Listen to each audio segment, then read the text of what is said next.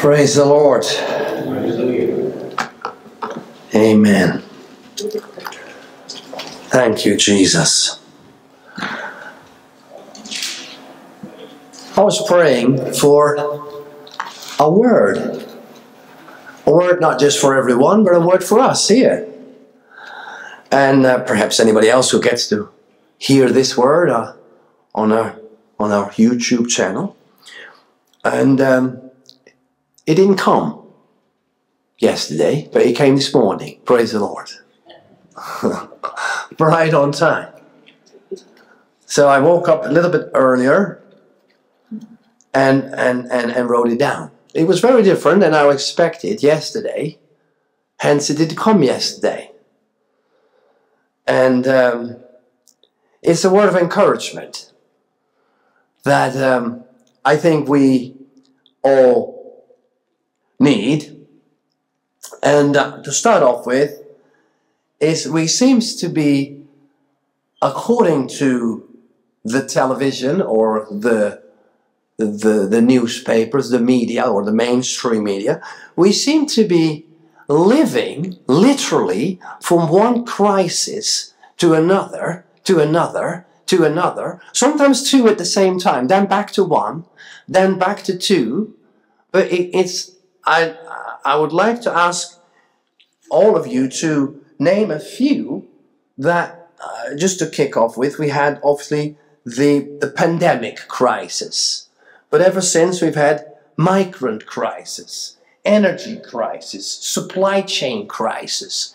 Anybody want to add any crisis that you remember that you saw coming at you from the TV screen? Feel free to shout out, because I need a few more crises that were told that we were in.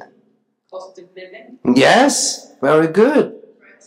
Brexit, Brexit crisis, NHS, NHS crisis, teachers, teachers crisis. That's right. The, the, the climate crisis. That's the one forever going crisis. So we've gone from crisis, according to the people that run the uh, mainstream media, we are constantly in one sort of a crisis. Now, what that does, it it projects fear. Because, and that is true, most people now live in constant fear because we are told by MSM, mainstream media, that we're constantly in a crisis. There's no peace, there's not even a day or a week break. It literally goes as if it's programmed in advance. It literally goes from one crisis to another. There's not a week where you can have a breather, where it is like the opposite of a crisis. So you don't get a time to breathe and to get out of fear. But the good news is that it contradicts the Word of God. And the Bible and the Lord Jesus Christ says, Fear not. So, as much as fear is projected as we're going from crisis to crisis, so called crisis, and everything gets stirred up in, in worse than it is. Um, but Jesus says, Fear not. Fear not basically throughout the Word of God, throughout the Old and the New Testament, thankfully, as a red thread, it says, Fear not. Do not be afraid. Be anxious for nothing. We are just to fear the Lord and seek His kingdom and His righteousness. And that what we need will be added unto us. So have faith in this, what seems to be a new, uh, a, a new era or a new, dare I say, new world, but a new world order, but it's a new era where this crisis is getting spun and it's becoming, I think, for some people too much to handle. And if there was to be one genuine crisis, it might be the mental health crisis of all the people that are that are just um, cannot cope any longer with the with the with the anxiety that it brings, and um, and that's not even yet coming to the cost of living crisis, which is a real genuine concern. Have faith, because faith cancels fear. So fear not. No, we don't do fear. We repent of fear. We turn away from fear because we have faith. We walk by faith and not by sight. Amen, somebody. We walk by faith and not by what we see or what we are told or what we read in anything other than the Bible. We walk by faith. And that cancels the fear and the anxiety. And then we pray to exercise our faith. Philippians 4 6. Be anxious for nothing. Again, fear not. Be anxious for nothing. But in everything, in by prayer and supplication, with thanksgiving, let your requests be made known unto God. Whatsoever, for example, the rising cost of everything is causing as a concern, as an example, make it known to the Lord. Be anxious for nothing. Stop being afraid. Step into the exercising of your faith. Pray with thanksgiving and let your request be made known unto God. And then be assured that the Lord will provide. If there was any crisis that stands out, and that might be an ongoing one for a while, is this cost of living crisis. So, as a body of Christ, we turn back to the scriptures, knowing that our money is debased and it's devaluing. But we are reminded. For example, here in Psalm 37, King David said, I have been young and now I am old. Yet have I not seen the righteous forsaken, nor his seed begging bread. Amen. Whatever happens with this cost of living crisis, there is a scripture in Revelation um, that talks about barley and some comparison. It, it, it, it basically um, is a statement of hyperinflation, where money is worth nothing, where basically uh, whether there will or not be a time, but for example, they have had this in several nations where all of a sudden a, a, loaf of bread was 10 local, for example, here, let's say 100 pence, and all of a sudden a loaf of bread is 10 pounds, a thousand pence, so 10 times more. That's when you can't do too much with your money anymore. Because if just 10 pound alone is for a bread that used to be a pound, you just have nine pound less. But God has a different way of providing. Hallelujah. Sorry. God has a different way of providing. God has his own provision. And that's why he reminds us in the word that whatever comes to you from the world, whether it's this fear, whether it's this huge increase of cost, the Lord provides. Jehovah Jireh. So we have our faith. Then we have the exercising of our faith. And then we have the giving element. I would say here, as, as I wrote it down from the Lord, start giving, or if you're already giving, keep giving. Because in Luke 6, Luke 6:38, it's one of these principles of the kingdom of God. And remember, we are no longer of the world because we have been translated into the kingdom of beloved Son. We do have a different economic system, praise the Lord. We have our own health system within the Lord, our own provision system within the Lord. Amen? We're supernatural creatures. We are a peculiar people, very peculiar. I am very peculiar. Uh, Luke 6:38 said, "Give and it shall be given unto you. You give and it shall be given unto you. Good measure, pressed down, shaken together, and running over, shall man give into your bosom. For with the same measure that you mete, withal it shall be measured to you again. Keep giving. This is a time where you do not stop giving. You keep giving because it will be given unto you in a bigger portion. And start or keep, if you haven't started, start tithing. If you are tithing, keep tithing. Bring all the tithe, Malachi says, bring all the tithe into the storehouse, that they may meet in my house. And prove me now herewith, test me now, prove me now herewith, says the Lord of hosts, if I will not open you the windows of heaven and pour out a blessing, that there shall not be room enough to receive it. Imagine receiving a blessing and you don't even have room enough to receive it. You have to call on the neighbor's door and say, Sorry, I need to borrow your garage because the blessing is that big. I'll need some of your space.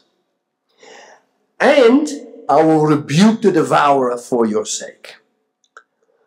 And he shall not destroy the fruits of your ground, neither shall your vine cast her fruit before the time in the field, says the Lord of hosts if any of this. So we are called and reminded to keep giving, but to also to keep or start tithing and let there be meat in God's house. Because when we make sure God's, when we look after the Lord, the Lord look after us. There was a time when the Israelites were in the desert uh, uh, uh, whether there was a cost of living crisis or not, there, there was nothing to buy anyway. There was a, it was a desert. There was no supermarkets. There was no energy crisis. There was no hospitals. There was no NHS. There was no crisis. And God still provided for them. And, and when they got tired of bread, the lovely manna that fell from heaven, they wanted much more meat, and God rained the birds. And then they had meat. So God does provide, even in the desert. Praise the Lord. No lack. Psalm 34. The young lions do lack and suffer hunger, but they that seek the Lord shall not want any good thing. Praise God.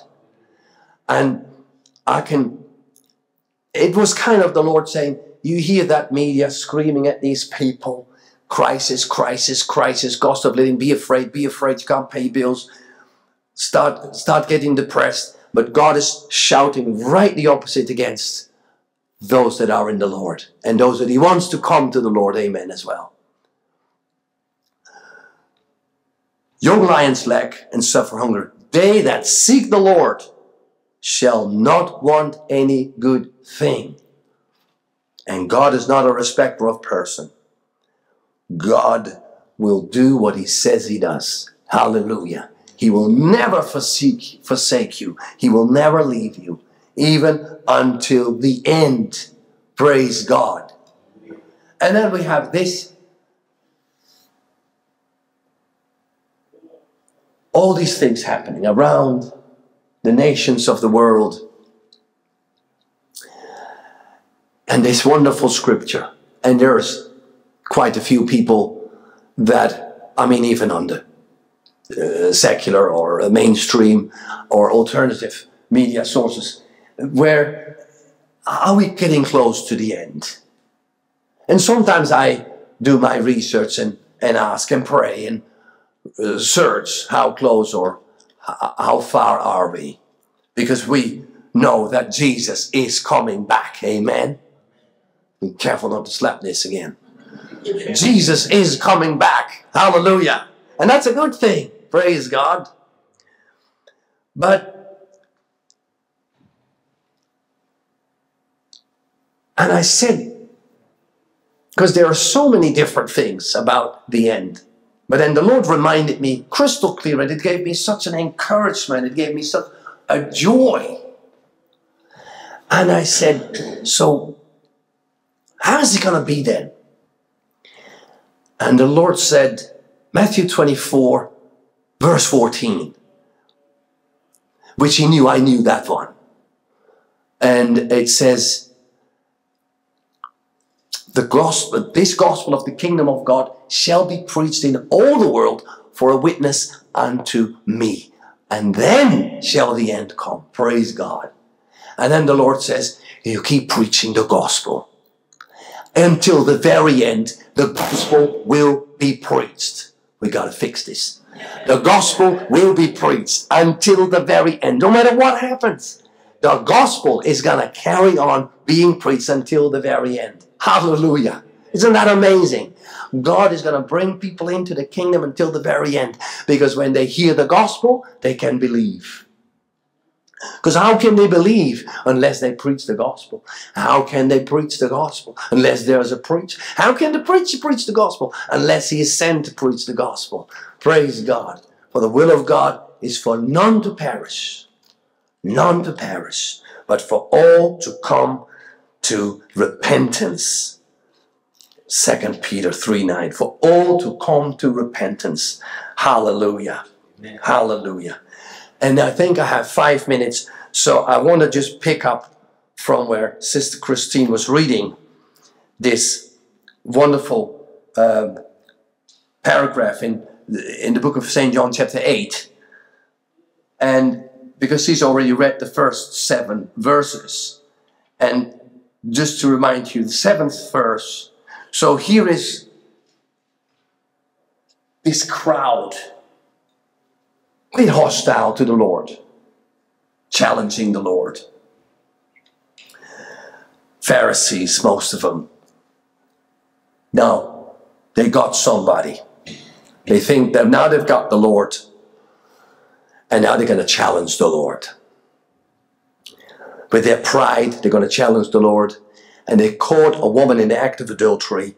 They dragged the woman, half dressed, into the middle of the temple in an utter display of shame and humiliation, and thinking that is the way to challenge our God. And of course, the Lord will deal with them. So they said, they've caught this woman. And as we've heard and read, and then it says, so Moses said to stone, and Jesus answered simply, okay, well, let him without sin cast the first stone.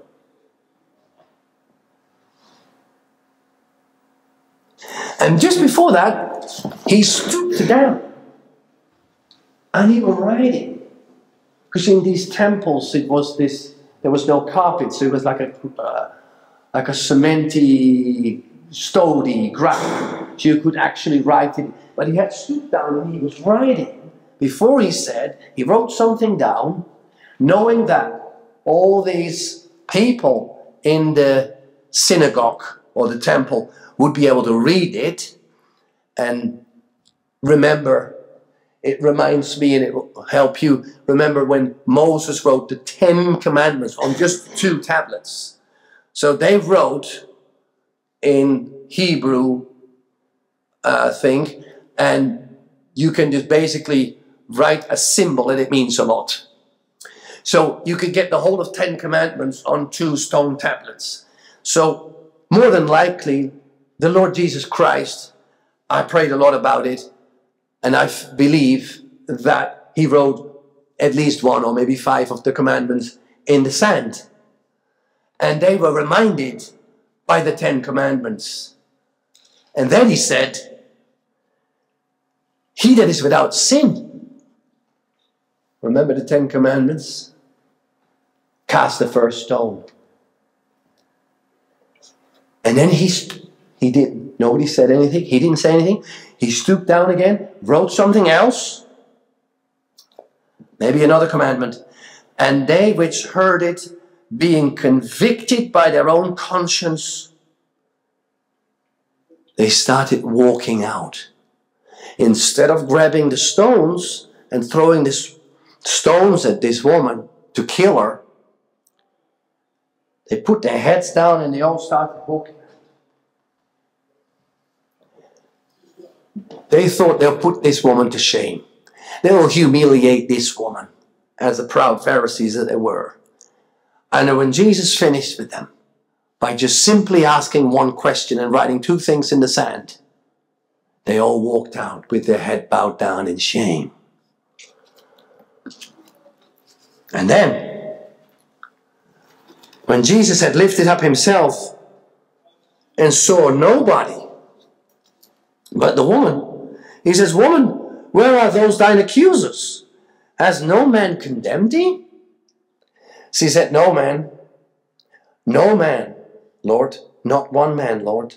And Jesus said unto her, Neither do I condemn you.